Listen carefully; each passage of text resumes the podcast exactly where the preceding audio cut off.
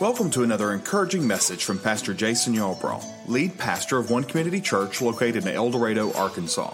For information about the ministry of Pastor Jason or One Community Church, please visit our website at occseldorado.com.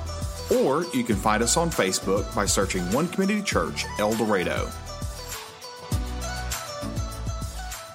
So I'm just blessed to be here this morning and to get into the things that God has for us. I don't always tell jokes, but when I do, people laugh. So I got one for you this morning.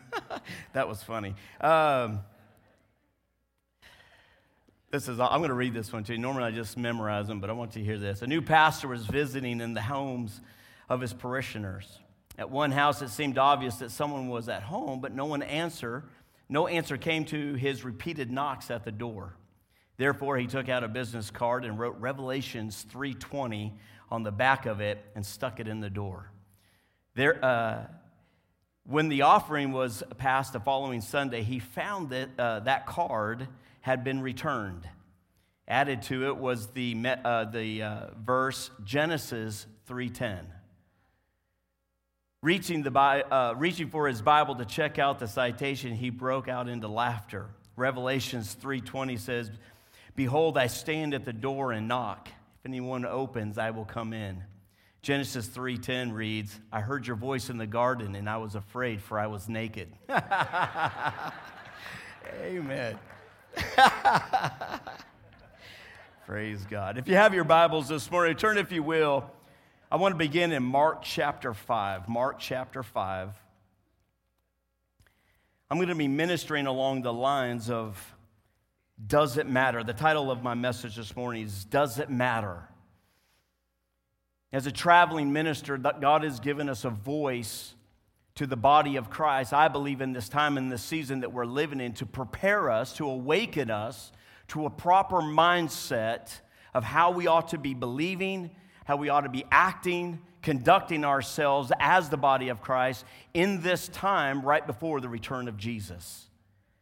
And so I'm going to be diving into some things this morning about does it matter? Uh, underlining title would be creating a statement of belief. Creating in your life a statement of belief. And I want to jump into Mark chapter 5 here. Starting in verse 21, this is the, uh, I'm sure if you've been in church at all, you've heard this story. This is the story of Jairus. And it says here, now when Jesus had crossed over again by boat to the other side, a great multitude gathered to him, and he was by the sea. And behold, one of the rulers of the synagogue came, and Jairus of the synagogue, let's do that again. And behold, one of the rulers of the synagogue came, Jairus by name, and when he saw him, he fell at his feet and begged him earnestly, saying, My little daughter lies at the point of death. Come and lay your hands on her that she may be healed. Now, I want you to underline, make note of this, this statement that he makes. He's imploring Jesus. There's an urgency. All parents can identify with this, this heartfelt plea for the Master, Jesus, to come and begin to make a difference in the life of their young daughter that was on the bed of affliction. And he stands there begging Jesus, but I love what he does here. He makes a statement of belief. He says, Come and lay your hands on her that she may live. And then he says, And she will live. It was a confident decree of what he believed. He said, If you come and you lay your hands on her, she will live. Why was Paul writing this? Why was he, uh, why was, I'm sorry, this, this, let me back up. Let me calm down. Y'all all right this morning? I'm going to take my time. We're going to chill. I don't know what's going on, but we're in it to win it. Come on, somebody. Here we go. 1 Corinthians chapter 16, verse 13 and 14, the Passion's translation. I want to pause for a moment in that story. I want to leave Jairus there. He's made his statement, his belief that if you come and lay your hands on my daughter, she will live. And in 1 Corinthians chapter 16, 13 and 14, if I was you, I would write this scripture down. I would print it, I would get it out, I would put it on your refrigerator. I like the Passions translation, the one I'm going to read to you this morning. I have this verse on my fridge. Every time I go to the fridge, I read it, I see it, because I believe it is a verse that applies to the season that we're living in. It says this remember. How many of y'all like when somebody reminds you of something? Somebody made a million dollars off a post note, but here we go. Remember, stay alert. Everybody say, stay alert. Stay alert and hold firmly. Everybody make a fist. Hold it in the air like this. Come on, just for an illustration. It says, hold firmly to all that you believe. Not loosely, not lightly, but firmly. Hold on to all that you believe. Be mighty and full of courage.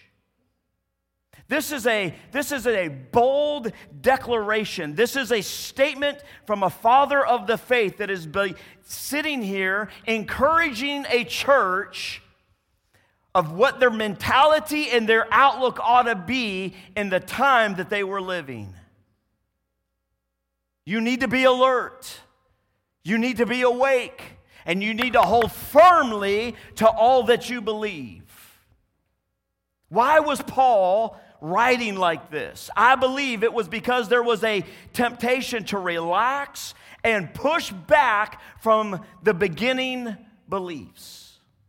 The things, the core convictions, the things that had been instilled in them by the disciples, the ministers, the preachers, the things that laid the foundation for their belief system. And there had come maybe some trials, some, some resistance, some people that were putting pressure upon the church, upon the people. And Paul's writing to this church and he's saying, Folks, listen to me. We've got to stay alert. We have to hold firmly to what we believe, be mighty in Him, and full of courage. I love this word courage. It means the ability to stand in the face of opposition without fear.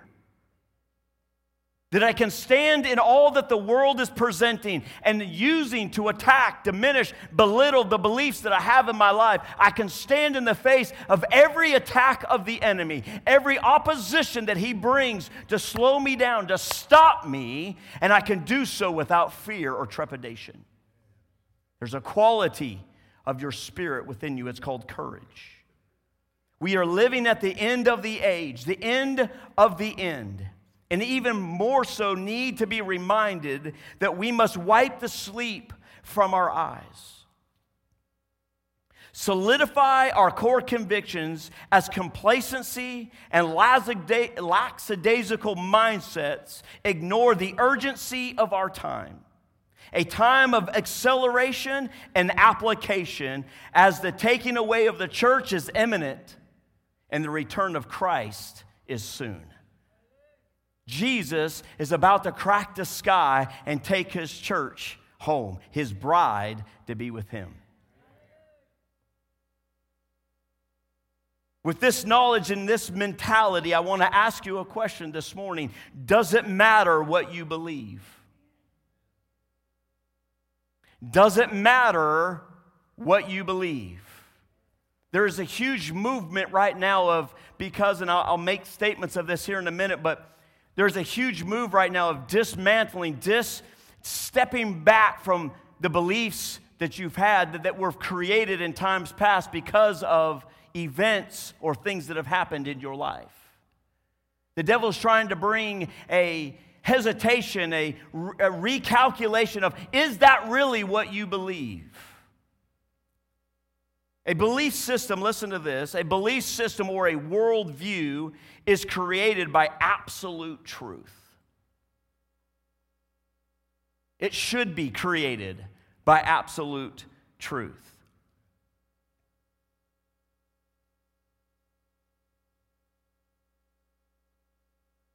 We know that the Word of God is truth. We need, I like to say this, we need a revival of the Bible.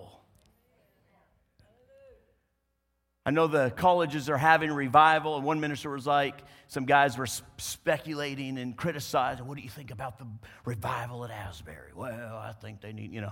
It's like, man, come on, just sit back and magnify God. People are getting healed, people are worshiping, they're praying, the presence of God is present.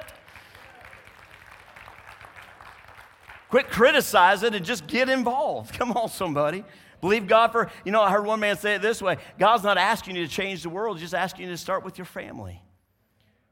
Just start with yourself. A revival starts with one person saying, you know what? I'm getting radical about Jesus. I'm going all in, no reserve. I'm His, He's mine, we're going all out. But we need a revival of the Bible. We must always go back to the Word. What does the Word of God say about your situation?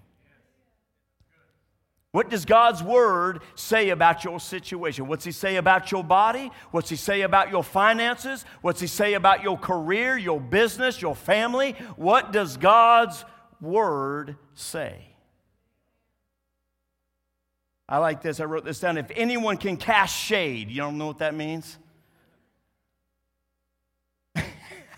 If any, I'm hip. Okay, if anyone can cast shade, I thought that was good. If they can get you to speculate the validity or the integrity of God's word, your belief system is compromised. I know people that have grown up in the Word of God and having now conversations with them where they begin to go, Well, you know, the Word of God was written by men. And they start, what are they doing? They're pushing back and they're speculating about the validity and the integrity of God's Word. Listen, if this isn't true, let's all pack it up and go home. Because everything that God spoke to you, the Bible says in 2 Timothy 3:16, all scripture all scripture is given by the inspiration of God. All scripture is God breathed. Pneuma, God's spirit lives and dwells on the inside of this book. It's the only book that when you read it, the author shows up. It is the ever living, always the same, yesterday, today, and forever Word of God that God wants you to build your life upon. It is the Word of God. The Bible says, I believe it's First Peter, that, uh, that uh, men of God were moved by the Holy Spirit to write these pages. It's why the devil so badly wants you to speculate. Why? Because he knows, and I'm going to show you this, that if he can attack your belief system, if he can get you to push back from the Word of God and say, this isn't what it says that it is, then he can begin to deteriorate the core fibers of what it is that you stand upon when opposition shows up in your life. The Word, truth, it produces a core conviction that manages, listen to this, your thoughts, your words, and your actions. I'll say it again the Word of God, the truth. Jesus said, I am the way, the truth, not a truth, the truth, and life. The word, the truth, produces a core conviction on the inside of you that governs, if you will. It manages, listen to this, your thoughts. Hebrews 4 uh, 12 says, also, uh, says, The word of God is quick, it's powerful, it's sharper than any two edged sword, piercing to the dividing of sunder of soul and spirit, joint and marrow. It is a discerner of the thoughts and the intents of the heart.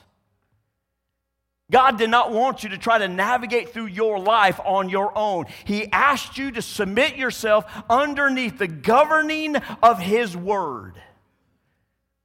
To say, Father God, what does your word say? It doesn't matter what the news is declaring. The world is going wild like never before. And the devil and everybody would want you to get into a place of fear, to get you into a place of trepidation, to where you begin to isolate yourself, to draw back, to go, God, I don't know what we're going to do. And all of a sudden, you're, you're not being the one that is impacting your culture and your community as God has assigned you to do. Why? Why would I want to go out into the world? Because there is a belief. There's something that's on the inside of me that says, if God be for me, who could be against me? No weapon that is formed against me can prosper. Every tongue that rises up against me shall be found as false and inaccurate. Why? Because my righteousness is of him, says the Lord. These are the things that we meditate on, that we get deep, deep on the inside of us. Why? Not so we can stand up and go, I can memorize scripture. no, but we make a belief system on the inside of us that when the opposition comes, something rises up and says, I don't believe that, I believe this. I believe that God is true. Let God be true, and every man a liar. I hear the report of the doctor, but I'm not stopping there. I got to go back to what is it that I what is it that I believe? I ask you again this morning, what do you believe? What are you holding on to? What is it that is controlling your thoughts? Dictating the way that you think, the words that you say. The Bible tells us out of the abundance of your heart, your mouth will speak. Your belief system what you've created on the inside begins to create your world by the words you release. If the devil can attack your belief system, he can alter your words to begin to attack the life that God gave you. Pants on fire. Come on, brother. Thoughts, words, and your deeds revolve around your belief system dismantling a biblical based belief based on the actions of others or, the, or their words or the lack of results according to our timeline, we become vulnerable to deception. We become vulnerable to being deceived, to where we begin to believe something that is actually not true. Hebrews chapter 10 and verse 39. I love this verse. But we are not of those who draw back. We are not of those who draw back to perdition or to destruction, but of those who believe to the saving of the soul. Everything revolves around your belief system. Your very salvation began with you believing. The Bible says in Romans 10 9 and 10 if you believe in your heart and you confess with your mouth, the Bible says you will be saved. It all begins with your belief system. I like to say this way believing is the initiator of faith, and trust is its protection. Believing is the initiator of your faith, the thing that reaches out and lays hold of the unseen and makes it a reality in your life. And the more that you believe something, the more that you'll begin to be- speak things. And then you say, Father God, I'm trusting that you are a God of fulfillment, that you're not a man that you should lie. If you said it, you'll do it. If you spoke it, you're going to bring it to pass. God, you are a God of fulfillment. You're not a God that lies. I believe in you. What am I doing? I'm confessing that core conviction that lives on the inside, and I'm guiding and directing the course of my future future. Not just so I can have a great life, man, we're doing good now, but because we're on mission. We're here for a purpose. We're here because God has destined us to be His children right before He returns. And the devil's wanting to weaken you. He wants you to get frightful, full of fear. He wants you to draw back, to give up. I'm here today to tell you don't give up. I said, don't give up. Don't give in. Don't allow God, I'm sorry, Satan to steal your core conviction of belief. That'll never happen. It'll never come to pass. Not for you.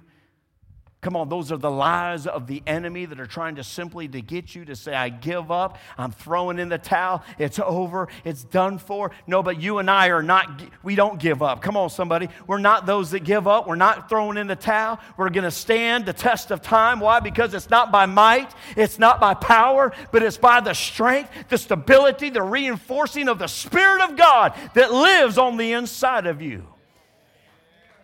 You can do all things through Christ who strengthens you. I'm not backing up. I'm not giving up. I'm believing to the saving of my soul. Your spirit is made new in Christ. Your soul must be renewed daily. This is so critical, it's so important. Your mind must be renewed daily by God's word. A renewed mind affects the seat of your emotions. It affects your feelings, your affections, and your desires. When we renew our mind to the Word of God, we become agreeable to His will.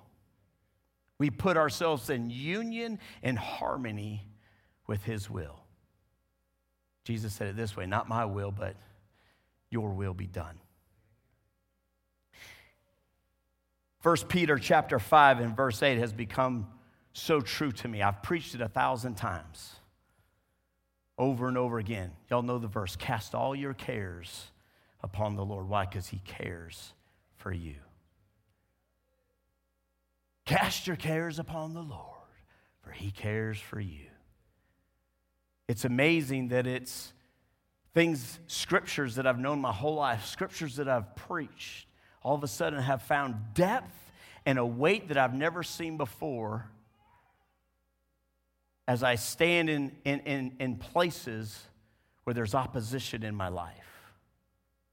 I begin to see how it's valuable for me to not just know the verse, but actually the Bible says don't just be a hearer of the word, but be a, be a doer of it. There's things in, the, in your life, there's situations maybe that you're going through that, that, that are happening in your life that naturally you have no control over. Naturally, there's nothing that you can do about it. And the reason that God informs us here, where it comes to our statement of belief, our, our, our, belief, our core conviction, is that when you worry, when you take on the care, it hinders your belief. You ultimately are saying, Father God, I don't believe that you can do what you say you can do. I have to take matters into my own hands. And when you truly say, God, I cast the weight of this over on you, what are you doing? You're releasing the energy and the time that you spend thinking about it. And I so no longer am I going to try to fix that. God, it's your situation. The world will say, well, you're just being irresponsible. No, actually, I'm being very responsible. Because I'm putting that situation in His hands and I'm saying, Father God, I actually believe that you are my caretaker. I can't do it, God. I can't handle this. I don't know what to do about this. I don't have the answer to that, but I know that you do. You know all things. And Father God, I thank you that I cast the weight of this over on you. And when you do that, you relinquish the, response, the, the weight, the, the, the, the worry, and the care to Him, and it enables God to begin to work in your life. Believing God, casting the care of it over on you. Jumping back into Mark chapter 5, picking back up there with Jairus, he made this statement. I want you to see this this morning. I want you to begin as we're wrapping up. I want you to begin to think about something maybe that you're dealing with in your life. Something that you're facing, opposition.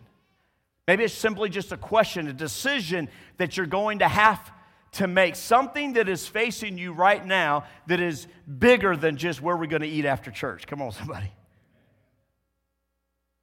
But I want you to begin to listen to these three stories because I'm going to bring out very quickly. These are my, if you will, three points, but three encounters that people had with Jesus. We see Jairus here. He comes up and he makes his statement of faith. He says, Jesus, I believe that you lay your hands on my daughter, she will live. And you jump down to verse 35. It says, And while Jesus was still speaking, someone came from the ruler of the synagogue's house and said, Your daughter is dead. Your daughter is dead. Why trouble the teacher any further? I love the amplified uh, version of verse 36. Jesus overhearing but ignoring what they said.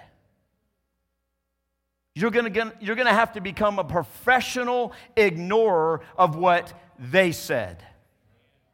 Because what they said most of the time is in opposition to your direct statement of belief that said, My daughter will live. At this moment, Jairus found himself at a crossroad. Whether I was going to believe what I spoke and what I said that my daughter will live, or I will believe the report that came to me that my daughter is dead. Is it important what you believe? In this story, life and death were hanging in the balance. And I love that Jesus tells them, overhearing but ignoring what they said, Jesus said to the ruler of the synagogue, Do not be seized with alarm and struck with fear, only keep on believing. In that moment, his decision to abandon his belief or to solidify and to allow the Word of God to become priority and final authority in his life, or rather the fear of what was spoken to grip him. You and I face these kind of situations every day. Are you going to be, believe the report of the Lord, of the Word, or what they say? Look at Mark, uh, Mark chapter 9. Mark chapter 9. Mark chapter 9, here's a story. Jesus comes off of the Mount of Transfiguration. A man has brought his child that is demon possessed to the disciples. They're not able to deliver him. This man brings, sees Jesus and brings his child before Jesus and says, Can you help me? And Jesus begins to ask him questions. How long has this been going on? Mark 9 22. And how often has he thrown, uh, has thrown him both into the fire and into the water to destroy him. But if you can do anything, this is the word of the Father, not Jesus, not God, I'm talking about the, the man. If there's anything that you can do, have compassion on us. Listen to me. This was a statement of hopelessness and desperation. God will never leave you in a place of hopelessness or desperation. Your, your, your panic, your plea does not move God. Notice what Jesus does. He doesn't leave him there, he moves him into a state of belief. And Jesus said to him, If you, if you can believe all things, everybody say all things. It covers everything, folks. All things are possible to him who believes. All things are possible to him who believes. I love verse 24 says, Immediately the father of the child cried out and said with tears, Lord, I believe, help my unbelief. What I love about Jesus here is that he didn't respond in the moment of hopelessness and desperation, but rather moved the father simply into a place of getting him to say, God, I do believe, help my unbelief. And it is in that moment that Jesus began to act in his life. I'll tell you this you can believe in your heart and doubt in your head. Your, your mind might be telling you, man, this is over. You're going under. It's never going to happen. Your business is bankrupt. Man, there's no hope. There's no future. But if you've been meditating on the Word of God, your heart will begin to speak to you. Your heart will begin to declare to you the promises of the Word of God. And I believe that some of us, that we feel that way. God, I believe. Help my unbelief. The last story is Luke chapter Luke chapter 5. Look at this real quick, and I'm wrapping up with this. I know this seems like a lot, but I want you to identify with one of these stories. Luke chapter 5, 12 and 13, it says this this is the leper. And it happened when he was in a certain city that, behold, a man who was full of leprosy saw Jesus. And he also fell on his face he begged, he implored him, saying, Lord, if you are willing, watch this, here's his statement of faith you can make me clean. He knew that he would, he just didn't know, or he knew that he could, he just didn't know if he would. Sometimes I think people identify that way. I know God can heal me, I just don't know if he will heal me. I know God can supply all my needs. I just don't know if He will supply all my needs. And I love what Jesus says to the leper. Then Jesus put out his hand and touched him, saying, I am willing. What I want you to see this morning as we look at these, I'm wrapping up, is if you have one man that comes and says, If you do it, I know she'll be healed. You have another man that is in complete desperation, and he's just, if you can do anything. And God, Jesus, had to move him to a place to make a statement of belief that said, I believe, but help my unbelief. And then you have another man that knew he could, didn't know if he would. But I'm here today to tell you stand with me as we wrap up. As we begin to end the service this morning, here's what I want you to do. I want you to begin to solidify on the inside of you a statement of belief. What is your statement of belief? I want to move us into a place to we're no longer speculating, we're no longer wondering about what God's going to do. We're not standing back crying and pleading. I'm not belittling the situation. We have those moments where we have to, we're in the emotion that we're caught up in, but at some point, you're going to have to allow Jesus to get you out of the place of emotion and into the place of believing. You're going to have to get into the place where you know that my God is able. Because we are not of those who are drawing back. Come on, church, this is the message. This is what God wants you to hear today. God, He wants you not to draw back, He doesn't want you to become intimidated, isolated, or removed from the places of influence that He's positioned you. He wants you to become confident and bold in who your God is. Everybody around you might second guess your belief, and they may say, Yeah, I've seen this, and yeah, this happened, and I saw that pastor, that minister do this, and everybody's trying to dismantle. Why? Because they want to they want to sabotage what God wants to do in your life through your belief. It's the it's Satan's goal, it's his trick, it's his maneuver to question what God has said about you. In Luke chapter 3, Jesus cracks, God cracks the sky and begins to speak and tell, This is my son in who I am well pleased. Luke chapter 4, Jesus is in the desert, tempted by the devil, and the first thing the devil says, If you are who God says you are, prove it. What was he doing? He was attacking the belief system. He was attacking the validity of what God had said to Jesus. I believe the devil's been doing that to some of us here today. Trying to get you to a place of desperation, despair, hopelessness. I don't see how I don't see how this is going to work out. And I'm here today to tell you if you'll begin to solidify in your heart your statement of belief